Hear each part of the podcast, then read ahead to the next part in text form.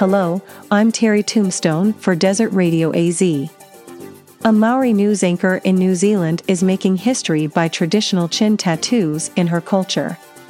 Oriini Kaipara has become the first woman to anchor a primetime news show with the tattoo. The tattoo is seen as a rite of passage for women in Maori culture. Kaipara typically lands news programs before and after prime time, but she arrived at the News Hub Live program at 6 p.m. on Christmas Day. Kaipara tells the Telegraph that she has the DNA tests to prove she is 98% Maori. She says that in New Zealand, many believe there were no full blooded Maori left. It's often been used by critics of Maori who seek equal rights and sovereignty. Her results, at least, show there is one full blooded Maori contrary to that belief. For KDAZ Digital Broadcasting News, I'm Terry Tombstone.